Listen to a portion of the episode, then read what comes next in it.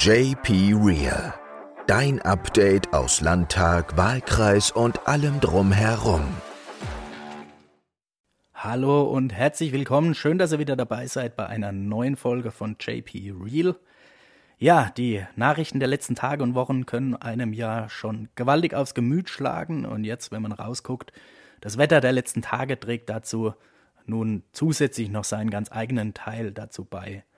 Der Herbst ist mit seiner weniger schönen Seite dauerpräsent, es ist nass, es ist kalt, es wird gar nicht richtig hell und man will am liebsten, denke ich, ja, zu Hause bleiben mit Tee und Decke auf dem Sofa, vielleicht Netflix schauen, was lesen, das wird schon ausreichen. Ihr wundert euch vielleicht, ob es nichts Spannenderes gab in der letzten Woche als das Wetter, warum ich darüber spreche. Doch, ganz sicher gab es das, aber das Wetter könnte in diesem Fall der sprichwörtliche Tropfen sein, der das Fass zum Überlaufen brachte. Denn Traditionell ist bei so einem Wetter im Herbst auch eine Krankheitswelle präsent. Und ähm, wenn dann bei so einer Krankheitswelle eben in verschiedenen Bereichen nicht genug Personal vorhanden ist, kommt es bei Krankheitsausfällen eben zum Komplettstillstand. Und so kam es auch zum wiederholten Male jetzt dazu im äh, Bahnverkehr im Neckartal. Ihr habt es wahrscheinlich alle mitbekommen. Und schuld daran ist eben das Stellwerk in Neckargemünd. Denn das ist wohl ganz speziell, ja, mit einer veralteten Technik, mit einer anderen Signal- und Weichentechnik ausgerüstet als die benachbarten Streckenabschnitte. Und das führt dazu, dass dieses Stellwerk eben nicht von außerhalb, also ja, von Heidelberg, von Mannheim oder von Karlsruhe aus gesteuert werden kann. Es muss immer speziell ausgebildetes Fachpersonal vor Ort sein. Und wenn das eben krank ist, und sowieso schon wenig Fachpersonal da ist, dann steht eben nahezu der gesamte Bahnverkehr im Neckartal still. Und das ist ein unhaltbarer Zustand in der heutigen Zeit. Das kann es einfach nicht sein. Man will die Mobilitätswende hinbekommen und dann kommt es regelmäßig zu solchen Ausfällen. Und deshalb habe ich auch direkt wieder mal einen Brief an den Konzernbevollmächtigten der Deutschen Bahn geschrieben und habe darin nochmal auf dieses Problem hingewiesen, habe um Informationen gebeten und habe auf eine dringende Lösung des Problems hingewiesen.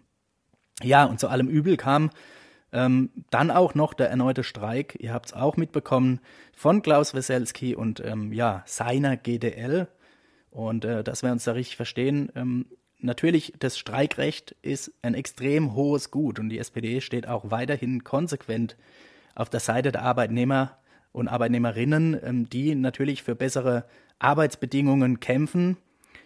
Aber man muss schon sagen, dass der, der Vorsitzende einer Gewerkschaft und ein so erfahrener Verhandlungsführer wie Klaus Weselski jetzt zu diesem Zeitpunkt meiner Meinung nach noch völlig ohne Druck die Muskeln spielen lässt, das ist nicht nötig. Ja. Man hätte genauso noch die nächste Verhandlungsrunde abwarten können, ähm, schauen, was da verhandelt werden kann und ähm, dann möglicherweise weitere Mittel ähm, ja, nutzen. Das stößt bei mir auch etwas auf Unverständnis und es ist halt einfach so, dass bei allen Herausforderungen, die die Pendlerinnen und Pendler aktuell ohnehin schon meistern müssen, ähm, ja, dass da so ein vielleicht noch vermeidbarer, nicht zwingend nötiger Streik zu noch mehr Ärger führt.